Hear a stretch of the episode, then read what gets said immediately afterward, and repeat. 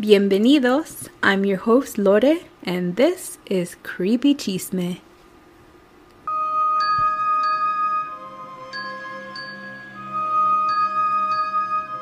Warning some stories and information on Creepy Chisme may be triggering and are not suitable for all, especially young children. Please listen with caution. Thank you.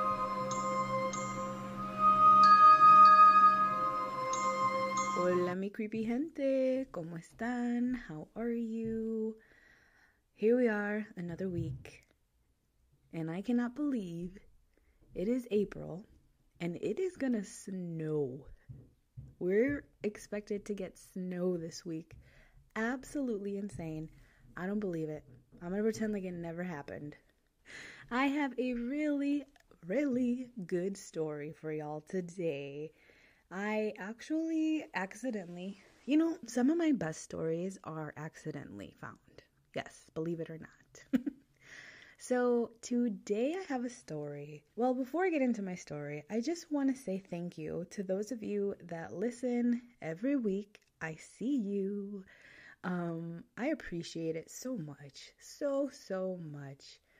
Again, this is not something I want to make a career of. This is just for fun. I love having these conversations with people. I love bringing these topics up. And why not share it with those of you who actually enjoy it too?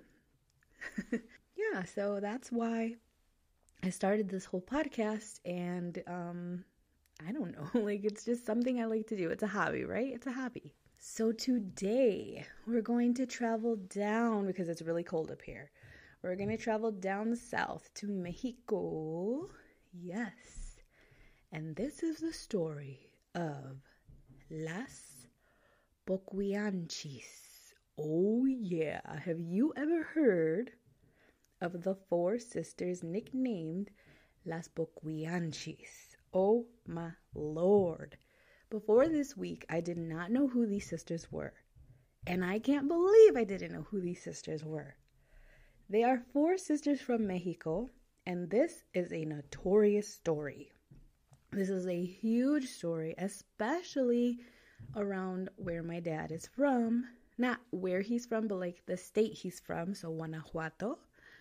Crazy. So, let's get creepy, y'all. All right. So, this story seems too crazy to be true.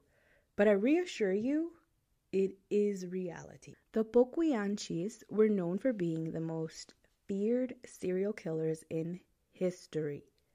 Their reign of terror went from 1945 to 1964. The number of victims they murdered was 91, y'all. But it was thought to have been closer to around 150. So the sisters originated in Jalisco, Mexico. There was Carmen, Delfina, I don't know. That name makes me laugh because doesn't that mean dolphin? We're pretty darn close. Okay. Maria de Jesus y Luisa. Their last name was Gonzalez Valenzuela. They came from a very dysfunctional family. Their mother was a very selfless Catholic devotee who lived by the book. She instilled fear in her daughters and what was almost like a cult like worship to their religion. Their father was a sheriff who was a sexist pig who abused his power to abuse his daughters, both physically and mentally. And by mentally, I mean he would take his young daughters to go watch whenever they would execute a prisoner at the town jail. Yep, he would make them watch. So eventually the daughters grow up they become teenagers, young teens, and one day the father catches the oldest sister, Carmen, having an affair with an older man. Now, of course, this made Daddy furious. And what does he do? Remember, he's the sheriff. He locks up his daughter in a jail cell in the town jail, pretty much like to teach her a lesson, right? But on this same day, the father was sent to look for a criminal that well that he ended up killing. So he goes into hiding because I guess he wasn't supposed to kill this person. He was just supposed to find them. So he goes into hiding. Because he goes into hiding, he forgets that Carmen is sitting in a jail cell.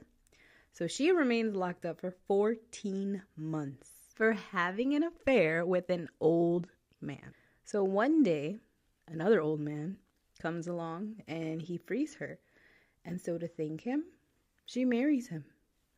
Okay, all right, Carmen. So in the 1930s, Carmen and her old man husband decided to open a cantina, a bar. However, it was not good enough profit to keep up with their spending. The husband had very expensive taste, I guess, and was spending more. Well, I guess he was spending faster than they were making. So Delfina, the second oldest, convinces Carmen to start another business. And that business was a brothel. And if you don't know what a brothel is, a brothel is a place where you can go and pay for sex. So they're going to open a brothel. They think it'll bring in more income, and they're not wrong. Now, it is said in order to get the permits they needed to open these bars and brothels, well, mostly the bars. You don't need a permit for a brothel because it's illegal, but for the bars, because they did have bars and brothels. It's rumored that they would offer free sexual services in return to corrupt officers to get these permits that they needed. Alrighty then. So Delfina opens a brothel in her hometown, but it's designed to look like a normal cantina. So nobody can tell, right? So, because it was not in a major city, there were far less police and law enforcement to catch on to what was happening. Now, it's said that she had a crew that would abduct girls and promote the new business. They would pretty much just go into big cities or towns and look for teen girls ages 12 to 15 and they would tell everybody about the new business. So they would tell these young girls that they would be hired as servants and they would take these girls from farms, from the streets, from people, kidnap them, whatever they needed to do to get the right girls. So they would offer them the position of being a servant, but that wasn't the case. Once the girls were brought to the brothels, they would be raped by the kidnappers, uh, locked up in like little cells. They would be stripped, raped a few more times, and then bathed in cold water. They would start work as servers in the cantinas, and quickly they would be forced into prostitution at the brothel. To Delfina's surprise, most of the clientele that were coming into these brothels were police, military men, and even high ranking politicians which now that we know about sex trafficking and how huge it is, that's not a surprise to me. Um, it was successful, but in 1948, authorities noticed that the cantina was running an illegal business. Uh, you think? so Delfina moved her workers, right, workers, and staff to San Juan de los Lagos. This is when her other sisters join in on the business now, it's a family business. Maria was in charge of making sure they got their payments from customers, and Luisa was in charge of the kitchen and cantina staff, so more of like the restaurant bar stuff. Now, Carmen was in charge of making clothes for the prostitutes and keeping record of anything they would lend the girls, because they would make them pay pay back whatever it is that they took or needed or used. She kept tabs on that shit. Now, the women kept captive were not allowed to leave once they were there. If any of them became pregnant, they were made to have abortions and or their babies were killed after birth.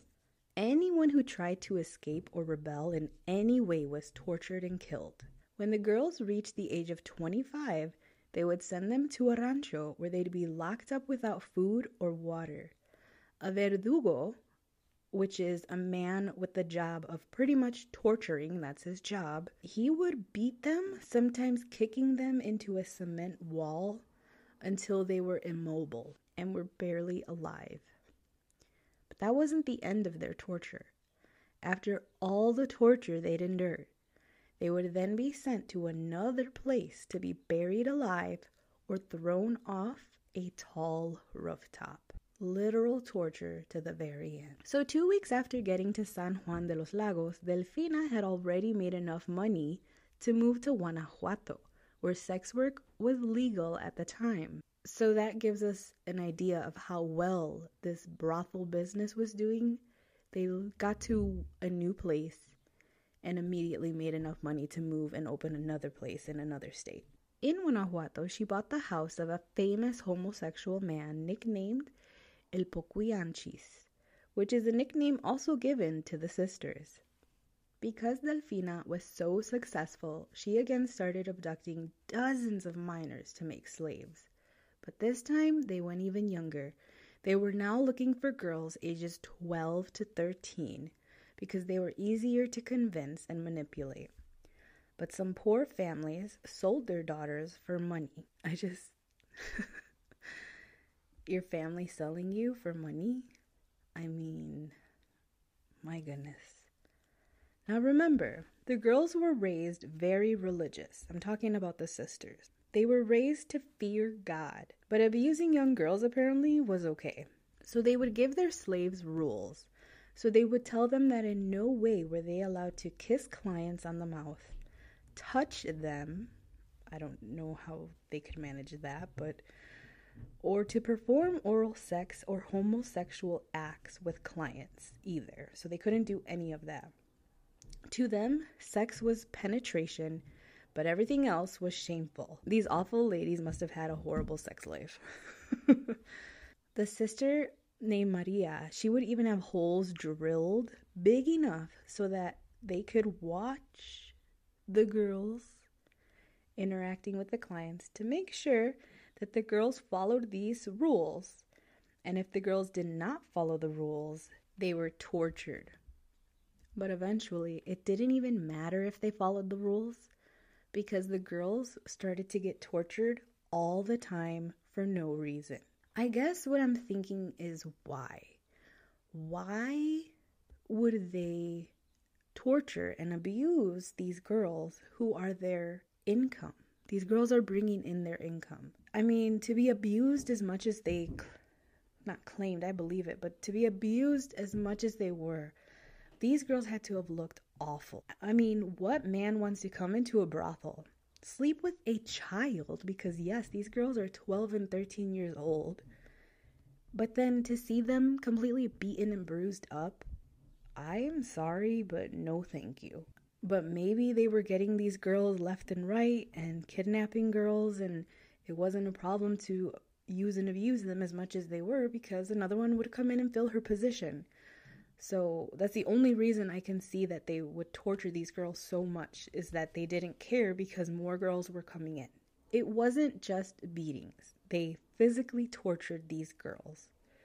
Now, the sisters would hit them with sharp nails. Hot iron metals were used on them, and they would starve the girls. Because of all the torturing, the girls, like I mentioned before, they looked awful. They had scars on their bodies, they had welts on their bodies, giant bruises, and once it got too bad, they were sent off to the verdugo because they were no longer appealing to the eye. Wow. So, definitely, probably what I said.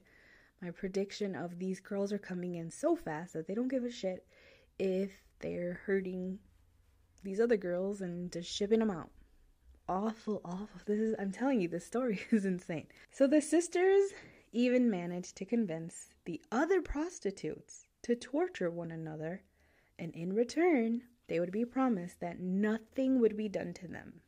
Yeah, right. But also, put yourself in that position. And if you see that these girls that are completely looking like crap are being sent away, I mean, like survival mode, right? Like you would want them to look worse than you do, so I can see why these girls would beat each other up. Because it was the 1940s, safe sex was not practiced. And besides diseases, sexual diseases, I'm sure these girls had lots of pregnancy scares or issues. Now, as previously stated, most were forced to abort the babies, especially if the girl was good, profit, in other words, pretty, and if someone was pregnant but not appealing, ugly, they would just kill the girl. But even worse, sometimes the women were told that they could keep the baby. But in the end, baby and mom would both be killed.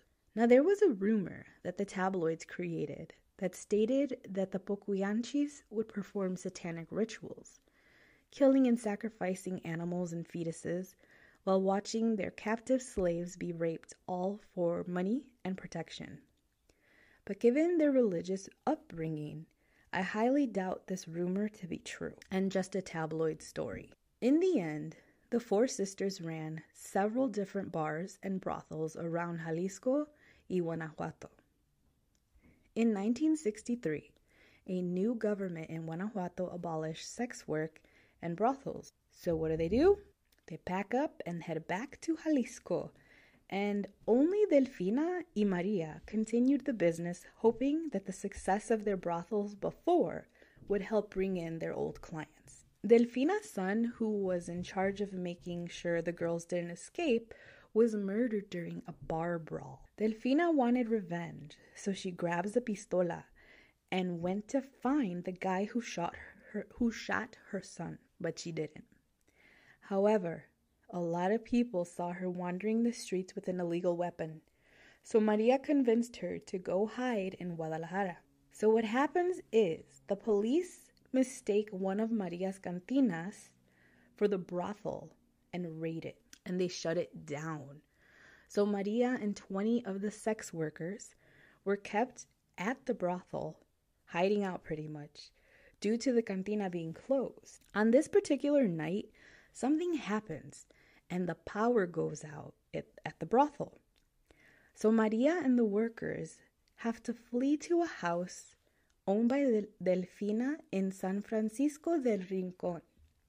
Maria's workers spent eight months in that house hiding with little to no food. They contracted diseases because of the living conditions. They became frail and skeleton like because of no food. And the living conditions were so awful that they started dying from the diseases and the lack of nutrients. On January 6, 1964, the sisters had enough. They took the remaining girls and helpers to the ranch where countless others had been tortured and murdered. They locked them all, even the helpers, in cages or cells and warned them not to even try to run away. They were also warned to not make any noise or they would be killed. So six days pass, and one brave girl named Carolina Ortega escaped and immediately ran to the authorities. The ranch was raided and searched, and the sisters, along with some of their close pupils, were arrested. Maria and Delfina were taken into state custody but denied all charges. They weren't speaking a damn word. But it didn't matter because police found all the evidence they needed at the rancho 90 buried women, charred fetuses and remains, and many human bones around the property. Maria y Delfina were sent to prison for 40 years, which was the max sentence at the time for a crime such as this. Luisa was accused of doing rituals with human blood, and maybe this is where the tabloid comes from, but apparently she never took part in the prostitutions or the killings. I find that hard to believe, and that bitch knew what was going on. Luisa was still sentenced to 40 years. They were all charged with kidnapping, human trafficking, aggravated homicide, and that's it. The eldest sister, Carmen, died from cancer at the time her sisters were convicted. And I hope it was a very painful and torturous death for her. On October 17th, 1978, Delfina was accidentally killed when a construction worker let a bucket of cement fall on her head. I am not making this up, people. This really happened. Karma got her. Luisa ended up spending the remainder of her life in a mental institution. Maria became more religious in prison and was even set free before her sentence ended. She got married rather quickly after leaving prison. Mm-mm-mm. The story of Las Poquianchis was so famous that plays and even a film from 1978 and books were written. A book called Las Muertas by Jorge Ibargüengoitia, forgive me for not saying that correctly, was written and a series known as Mujeres Asesinas adapted this story into its third season plot. These women were ruthless and had no empathy for these for these girls. They used these women for profit, yet treated them like scum. Why all of the abuse? Only thing I can think of is that possibly, maybe, because they were so religious, even though these girls brought them profit, they hated them for sleeping with these men. Torture was paying for their sins, right? Even though these poor girls had no choice, they were forced into this awful life and then made to pay for it. Absolutely disgusting, these four sisters. The real sad part of this story, though, is this shit is still happening in our world right under our noses, yet we choose to do nothing about it. Sex trafficking is real, and every day, young girls and boys, too, are taken, kidnapped, and forced to live a life of sex work. It really happens, people. So please stay safe. And like I always say, trust no bitch. Even that old man asking for help with his groceries. okay, well, use your best judgment, okay? Be careful out there. I never forget a few years back, not even four blocks away from my childhood home, a father and a son were found to have had two teen girls held captive and were using them for profit, along with selling drugs, of course. I couldn't believe it, but reality hit me hard with that one.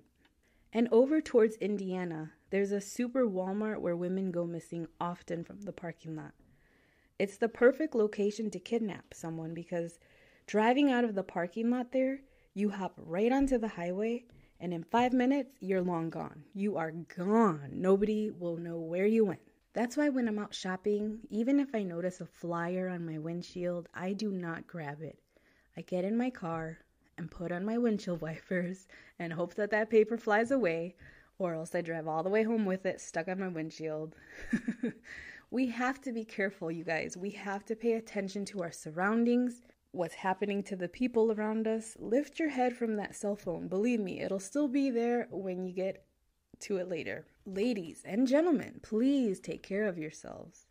Don't trust anyone. Well, that was an insane story I had never heard of and happened in my dad's state of Guanajuato, like I said. I wonder if my grandma remembers it. It was an awful reign of terror by the Gonzalez Valenzuela sisters, and I hope they are still suffering in the afterlife. So I have my dad here, and he has a really scary but interesting story of an experience he had in the rancho where he lives. And so I'm gonna let him tell us that story. He's gonna say it in Spanish, and I'm gonna do my best to translate. And I have my mom here to help me because y'all know we uh my Spanish is elementary level. So uh so she's gonna help me out uh, by translating. So, pa, di hola. Hola. I have been trying to get this man to do eight episodes with me for a very long time. So I'm glad he's finally gonna tell his story. Voy a empezar ahorita. Mira, en un viaje que fui para México, al rancho, no digo cuál rancho. yes, very good. Don't tell the name. Although I've already told them the name before. so on a trip to Mexico. Un día tu tío me invitó a ir a buscar miel, que él tenía ganas de miel. Fuimos y estaba muy feo por donde fuimos. Hay muchos árboles que no había ni por dónde caminar. Teníamos que subir para unos riscos donde estaban las colmenas escondidas, ahí hacían su miel. So my uncle and my dad went up into the cerro, right? Like the what's a cerro? A field. No, the cerro is like the hills, the hills out in the. It's like a valley, the hills, the plains, right? Like Mhm. where The people do their farming. So they Wow. went out to look for honey. So they were looking for honeybees because my uncle wanted honey. But my dad said the terrain to get to the honey, they had to climb like up through. It was just really bad terrain. Él quería la miel porque quería también que le picaran unas siete colmenas porque decía que esto es bueno para la artritis en sus manos. Entonces hallamos la, subimos para arriba, al cerro para arriba. Llegamos a un árbol donde tenía un, las colmenas tenían su casita y tenían miel. Entonces él se llevó un rebozo que era de su mamá y se enredó la cabeza y fue y le metió la mano al, Oh my le metió la mano al, al agujero ahí en el árbol y sacó un pedazo de miel. La volvió a meter y sacó otro pedazo y en una cubeta chiquita. Entonces dijo, ya me picaron como siete, dice, ya con esas tengo. So my uncle wanted seven bees to sting him because it was gonna help his hand que tenía it was it had arthritis, mm-hmm. right? So Mexican superstition.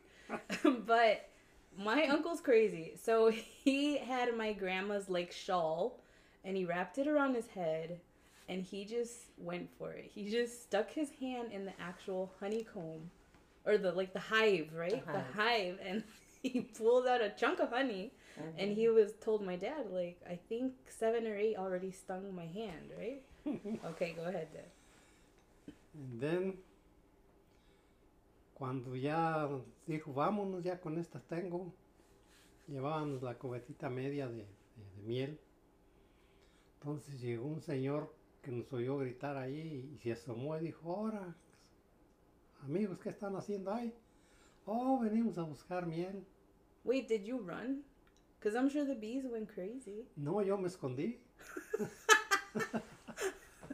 So my dad hid cuz I said if you're bothering the hive, the bees are going to come out and get you. We all saw Yeah. Winnie the Pooh. Prendimos, pre- prendimos un, un little fire para hacer smoke. Oh, smoke to keep Okay, okay. En- pero yo estaba muy cerquita y le dije a mi hermano que, que, que cómo, si se me venían, qué iba a hacer. Dijo, no, dijo, tú nomás escóndete de esa piedra. So they made a fire to get the smoke to keep the bees away. And my dad asked my uncle, like, well, what do I do? You know, if they come after me. He's like, no, no, just hide behind that rock over there. but my uncle actually had honey in a bucket he was going to take, right? Yeah. Okay.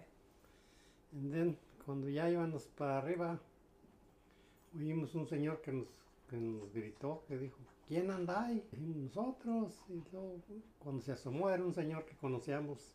So a man they knew kind of heard the commotion and went over and was like, what's going on? Y ya nos preguntó que si, si habíamos hallado miel, dijimos que sí. Pero que ahora íbamos a bajar para abajo y él nos dijo, yo les voy a enseñar un camino más seguro para que se vayan para atrás. So he was going to show them like a better way to get back to the town. Ven cuando empezamos a caminar, él nos empezó a platicar que él no sé qué, qué, qué tiene él porque dice que nomás donde camina ahí con sus vacas, hay veces que, que siente que alguien lo anda siguiendo. So remember, like, so like, remember, like I said, in the plains or the valley, whatever it is, the people take their animals. So this man has cows, and he takes them up there. But he's telling my dad and my uncle that when he takes the cows up there, he gets this feeling like like someone's watching him. Ujú. So he gets this really bad feeling. And then nos enseñó, dijo, vengan, ustedes les tengo confianza, les voy a decir algo, vengan para enseñarles algo. Y cuando caminamos un poquito, nos enseñó que él hizo un hoyo allí porque se, se sumió su, su machete y nomás lo puso y se fue muy para abajo. La tierra estaba suelta, luz. Entonces dijo, vengan, les voy a enseñar lo que hallé. Entonces cuando, cuando le empezó a limpiar allí, nos enseñó la, la calavera de un esqueleto de un muerto. So this man is telling my dad and my uncle, which is creepy vibes. Yes. He's like, I have, I trust you guys, and I want to show you something I found. So he takes them to this area where he said he was moving around his machete in the dirt, and the soil was kind of loose, and his machete went in. So he started digging there, and he found a skull of a skeleton. And then nos enseñó, tenía una, una piedra en forma de una almohada y ahí estaba la skull que acostaba allí. So it was a rock. Un rock. So it was a rock like a pillow shape, and the skull was on top of it. Ahí estaba. Y then dijo, y voy a encaminarlos más para adelante, enseñarles el camino, por donde se van a ir. Y no tenía miedo. Pues no, porque no sabíamos qué nos enseñar. So he was gonna show them the road, right? The road to Yeah. take. Okay. Y then cuando, como a los cinco minutos que caminamos de ahí de primero, entonces nos enseñó otro hoyo y dijo, miren, aquí estaba escarbando porque la tierra está muy suelta y, y lo que hay es pedazos de platos de antes, como que alguien estaba ahí. Dice, pero cuando vengo aquí yo siento que algo se mueve, a veces ruido hay en el zacate, en los árboles. Dice, y yo fui a mirar una, una señora de las que adivinan. Okay, wait. So he takes you guys like a five minute walk away from where they found the skull. Ajá. And then he sees they see another hole. And he said that he was digging there too. Ujú. And he found a lot of old uh, plates and like uh, what do you call that? Like cult- cutlery? Yes. Plates, bowls, stuff like that. Como de, de- ¿cómo se llama? Barro. But it's made of clay, Yeah, right? clay, yeah. So that's how my dad knew that it was old. So it was like pottery, clay bowls and plates. And then dice que, que siempre que pasa allí oye ruido también. Y que él fue a ver una, una señora de esas que dicen que adivinan. Like a witch. Mm. like oh, a witch. Yeah. So he went to go see a witch because he gets this strong feeling when he's around that area. Like he says he hears things moving in the grass and so he goes to see this lady. I guess you would call them a divin divin what's the word? Like they're into divination. Yeah, yes. But to me it's a, a bruja. so he goes to see this mm-hmm. lady. que le dijo que, que allí había unos que había unos que habían enterrado allí pero que no dijera nada porque el gobierno le iba a empezar a, a hacer plática a él y iban a investigar y mejor no dijo nada La bruja dijo eso? Ujú. So the witch is saying, okay. y dijo pero a ustedes les voy a decir porque ustedes yo sé que ustedes en confianza dice una vez le dije a un maestro un maestro de la escuela Mm. Dijo, y ese maestro lo que quería venir era no a escarbar porque para ver si había dinero. Y todavía este, ni siquiera sabíamos qué había allá y él ya estaba diciendo, no, pues que si hallamos esto, tanto para mí. Y dice que empieza a escarbar el señor y lo que pasó fue que se le vinieron muchas hormigas, se llenó de hormigas el señor y tuvo que parar, no pudo escarbar más. Dice. So the man told my dad and uncle that he trusted to show them this because he felt they were good people because he shared this information with a teacher one time and the teacher got greedy and thought, well, maybe there's money buried out here. So he started digging and what happened, the man said, was that a bunch of ants started crawling all over him. So did he leave? Hicieron que ya parara So then he left. And then el señor que nos enseñó eso dice que él se pone a escarbar y ni una hormiga se le pega. So the man can dig, but no ants get Ujú, nada. no, okay. nada. Dice, pero no sabe, ya hizo el hoyo muy grande y no sabe para cuál lado seguir. Por eso quería saber, por eso fue que fue a mirar por la mujer. But was the hole big? Estaba así grande como aquí. Y, pero nunca nos dijo lo que halló, ¿eh? Oh, Nomás ok, dijo que ok. él había escarbado. So he said he kept digging, but he feels like he's digging both ways in the hole and he's not finding anything. But he also hasn't told them what he found. Y después mi hermano se le vino una idea que dijo, oh, dijo, dijo, mira, si te dijeron que aquí la, la- había una señora, enterraron una señora que se llama Trini, que el nombre de ella era Trini, ¿Y quién le dijo eso? La bruja, So the witch is actually giving the skeleton a names? name, Trini. Trini era una lady. Okay, so a lady's buried there. Entonces, dice, entonces mi hermano dijo, dijo, oh, dijo, entonces dijo, déjenme tomarles un, un video ahí. Dijo, y si hay un espíritu, ahí va a salir el, dijo, ahí va a salir la, la lady, dice, y, y el señor dijo, pues es lo que yo quiero, que me diga algo, que una señal para hacer qué quiere que haga, que le- si quiere que yo la ayude o, o que haga algo por ella, dice, pero yo pues no le tengo miedo, pero pues yo quiero pues que me diga algo. dijo. So my dad is saying that my uncle's got this great idea that he wants to take a picture or a video so that he can see if the spirit will show up in the picture. Mhm. And the man is like, Yeah, that's what I want. I want to see some type of signal to know that Trini is real. Mi hermano dijo, no, dijo, dijo, yo en mi casa también me salía un espíritu que era de un niño, siempre que, que apagábamos la luz empezaba ese niñito a correr de un cuarto a otro. Oh God. That was in, in over there in the States. Mhm. So my uncle said that where he lives, they in their house when they would turn the lights off, they would hear little feet running through the rooms, through the bedrooms. corría para donde estaban los chiquillos de él. Oh, so he the spirit would run towards the Sí, kids' porque room. decían que era un little spirit, un niño. Dice, y mi hermano dijo que, que en un cumpleaños de uno de sus hijos estaban con, cantándole para el pastel y le sacaron una foto a, a los chiquillos que eran, ya sabían cuántos chiquillos, pero en el foto salió un niño de más. Yeah. Ahí salió el So my uncle, did he show you the picture? No, oh, pero- my uncle said that they were having a birthday party and they were singing happy birthday and the kids were all around the, the birthday boy singing and that in the picture a whole nother little kid was there but nobody knew who it was. Salió uno de oh my god. Yes. Mhm. Y so that's why he wants to take a picture. ese fue la idea que le dio al Señor. Dijo, Ok. déjame sacarles, pónganse ahí, dice, y les voy a sacar una foto, un vídeo, lo que sea. Dice, y yo le voy a gritar a Trini a ver si aparece. Y que decía, Trini, si estás por ahí, danos una señal, déjate ver, Trini, déjate ver. Y en eso que, que andaba sacando el foto, Estabas en el foto. yo, yo y el Señor, You and the man. Okay. y, él, y este, y el tío, decía, Trini, déjate ver si estás por ahí, déjate ver, te voy a sacar una foto.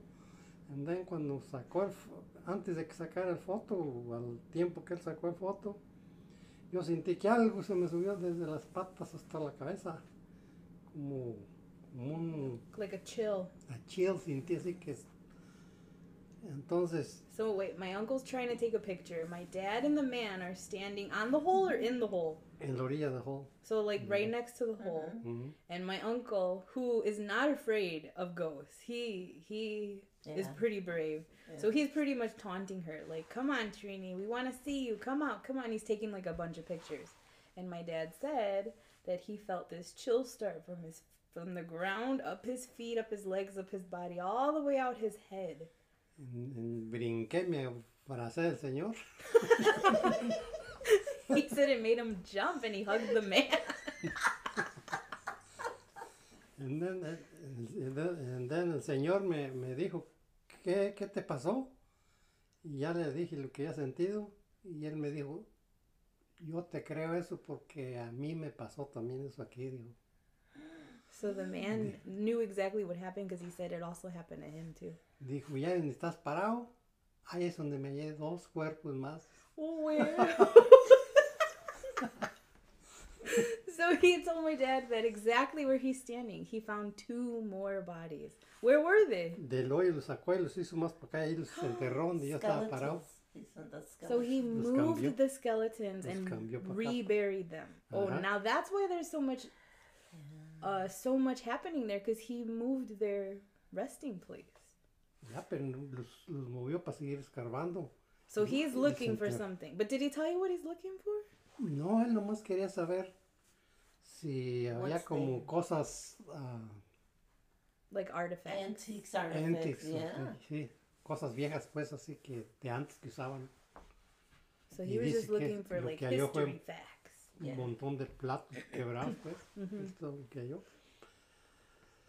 Dijo, y, y que él quería que un día vayan nosotros para seguir escarbando para los lados, que a lo mejor hay más cadáveres por ahí, más. So he wants you and my tío to help him. ¿ya? Oh no, no. Y mi tío, y tu tío dijo que él para otra vez que vaya, va a llevar un, un detector de metales. A metal detector. My uncle's gonna take a metal detector to find. So he's greedy. He's looking for treasure. Yeah. No, pues nomás para, por si hay metal, ni- Ajá. para escarbarle, para ver qué hay allá. Y que nos tenemos pendientes ese viaje. Yes.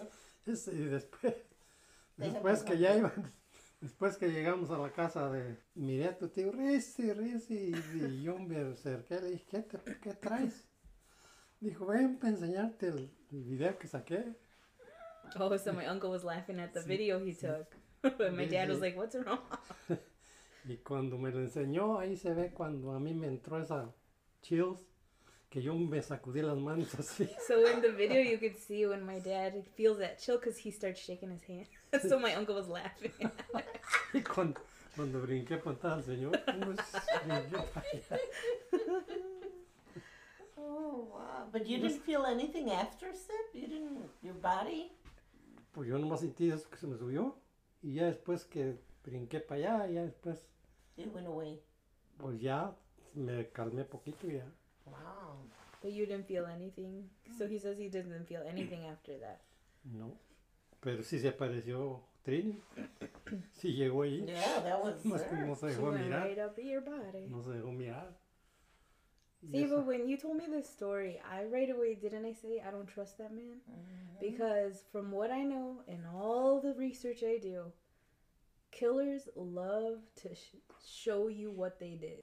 So, but but you're saying que los platos están they're like old, so maybe it's true. Maybe these are old bodies, especially if they're just in the ground, sin caja, sin Yeah. sin coffin. No. So they have to be really old. Ya, tiene que ser muchos años porque antes los enterraban y pensaban que ellos iban a necesitar ya sus platitos, sus cazuelas. su- Like back in the ancient times, yeah, they would bury them with their stuff for the afterlife, you know. Pensaban que iban a necesitar. But everybody knows if you're moving bodies, you're disturbing You're them, and they're gonna come back, and that's why he feels all those chills and feelings when he's out there because he disturbed the peace. Pero él dice que cuando pasa por ahí siente que algo anda por ahí moviéndose. Yeah, they're they're not at peace anymore. Por eso él dice que no tiene miedo, pero él dice que les habla, dígame algo, ¿qué quieren que haga? Pues, denme una señal. and they don't say anything. No.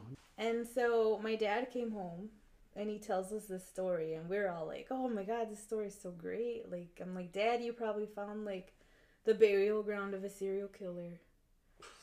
and then my dad, you know, he's unpacking the next day. And what does he bring out, mom? Pieces of plates. He brought Yes. pieces of the plate. Yes. of pottery, of the old antique pottery. He brought pieces of the antique pottery that he found in the hole. And my mom was so mad. she was like, "See, Cipriano, if you bring anything into this house. But we haven't. We haven't. ¿Para qué trajiste eso? Va a venir el espíritu. And what about Theo's hand? Did he feel better? Does the honey really work? I don't know. the bee stings? Él decía que para prepararse y para que no le diera artritis, porque le dolía la mano. Sí, sí hallamos la miel. You share one of your many stories que tienes. La otra del, del, del niñito. Yeah, tell that one. It's a short one, yeah. Esa es de dos, dos señores, dos compadres que se fueron a... That's my favorite story. Okay. Es que es- esos compadres siempre, desde crecieron, ¿no? ellos siempre eran pues amigos desde chiquillos. So- Dos, dos buenos amigos que eran. So two old friends of yours. Sí. Okay. Desde chicos ellos se conocieron hasta grandes, se casaron y todo. Mm-hmm. Entonces, este, había un carro nada más que iba del, del rancho para el pueblo. Cuando se acababa el cine a las nueve, el carro también se venía, se venían todos, el que, el que no se, el que se fuera por a comer tacos, ahí se quedaba. So nine o'clock was the last ride del rancho. back. Entonces, Okay.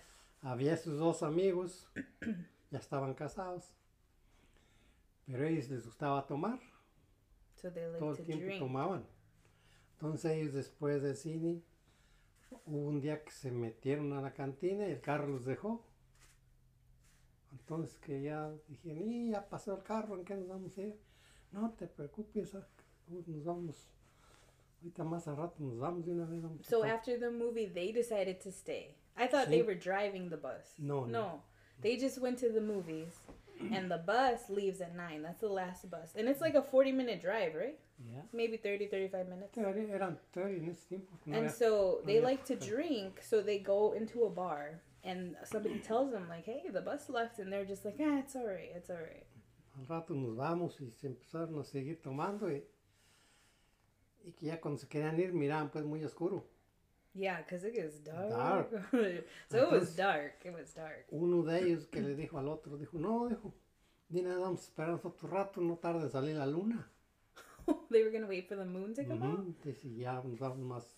Okay, that's smart. Se quedaron, siguieron tomando y ya andaban casi poquito tomados.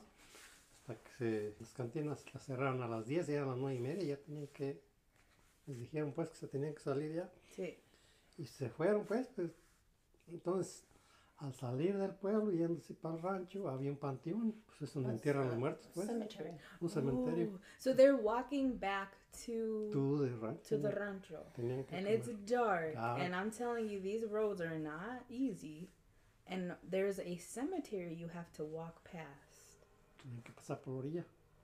Entonces ya como uno iba borracho, que empezó pues ya a platicar más recio, hablando recio ya, y el otro le dice, cálmate, porque mira, vamos a pasar aquí por donde los muertitos, porque no los molestes.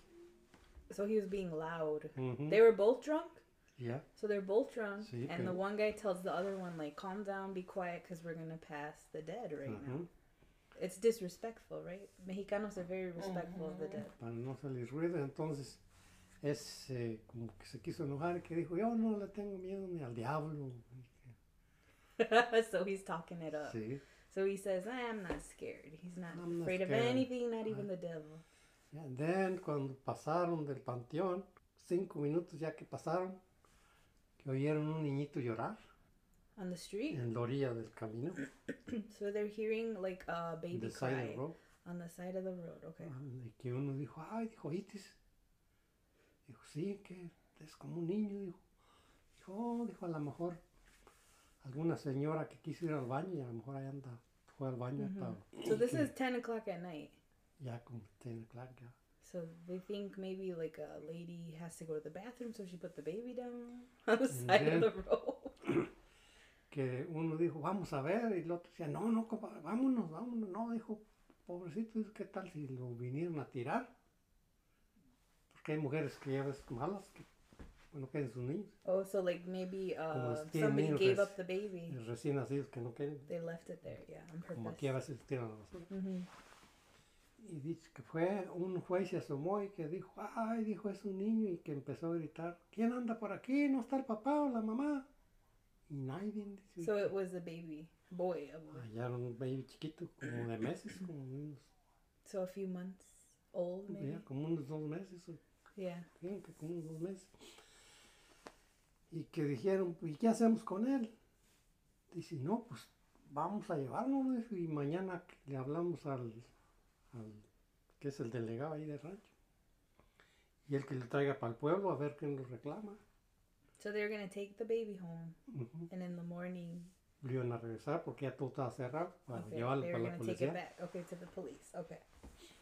Y dice que sí, el que andaba borracho es que decía que no tenía miedo.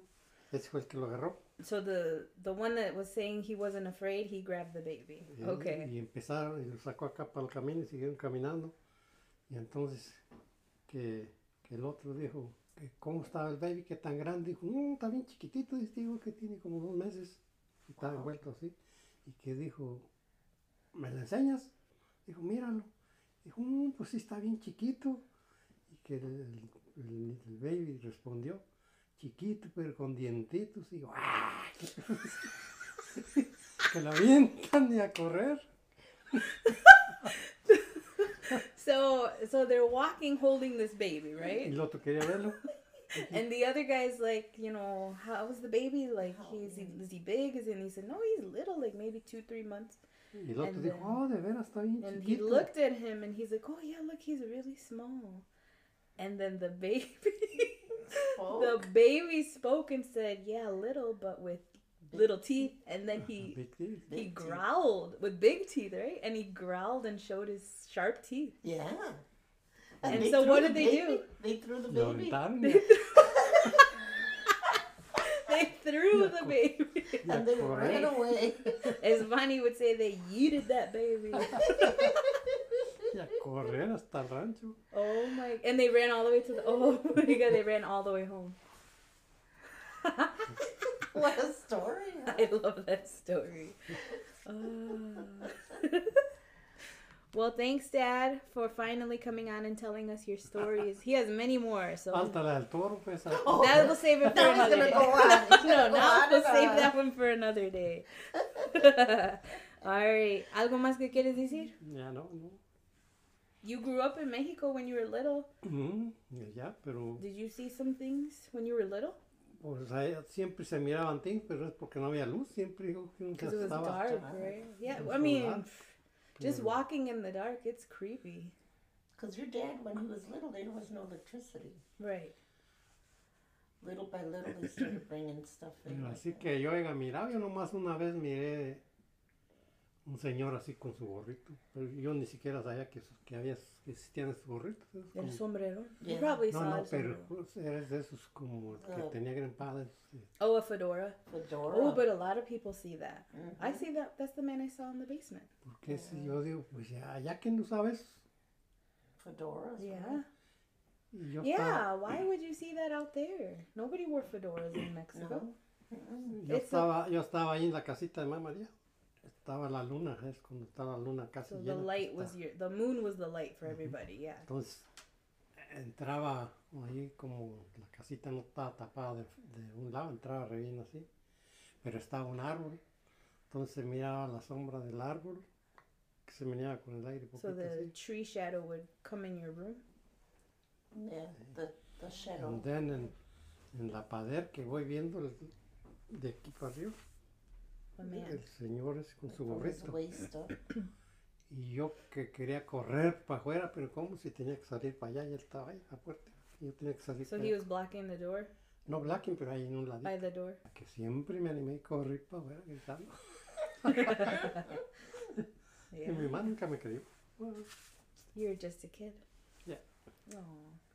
Well, gracias to to share those stories with us. I'm sure everybody will enjoy them. So, thanks to my papiringo for sharing those stories with us. I have been wanting him to tell us some of his stories that he has because he has so many, and those are just a few. Um, I hope you guys really enjoyed those. I hope you enjoyed today's episode. And don't forget, you can find me on Instagram, Twitter, Facebook groups. Don't be creepy.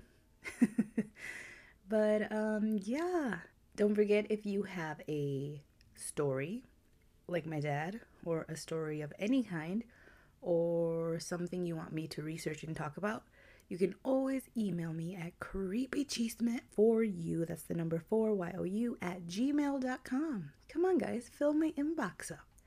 I know you all have some creepy stories to share. And also, if you'd like to join me for an episode, make sure to email me or message me on social media and we can set something up. Tune in next week for some more creepy chisme. Y gracias por escuchar y nos vemos pronto. Creepy Chisme is created for entertainment purposes only. Thank you for listening, and don't forget, stay creepy.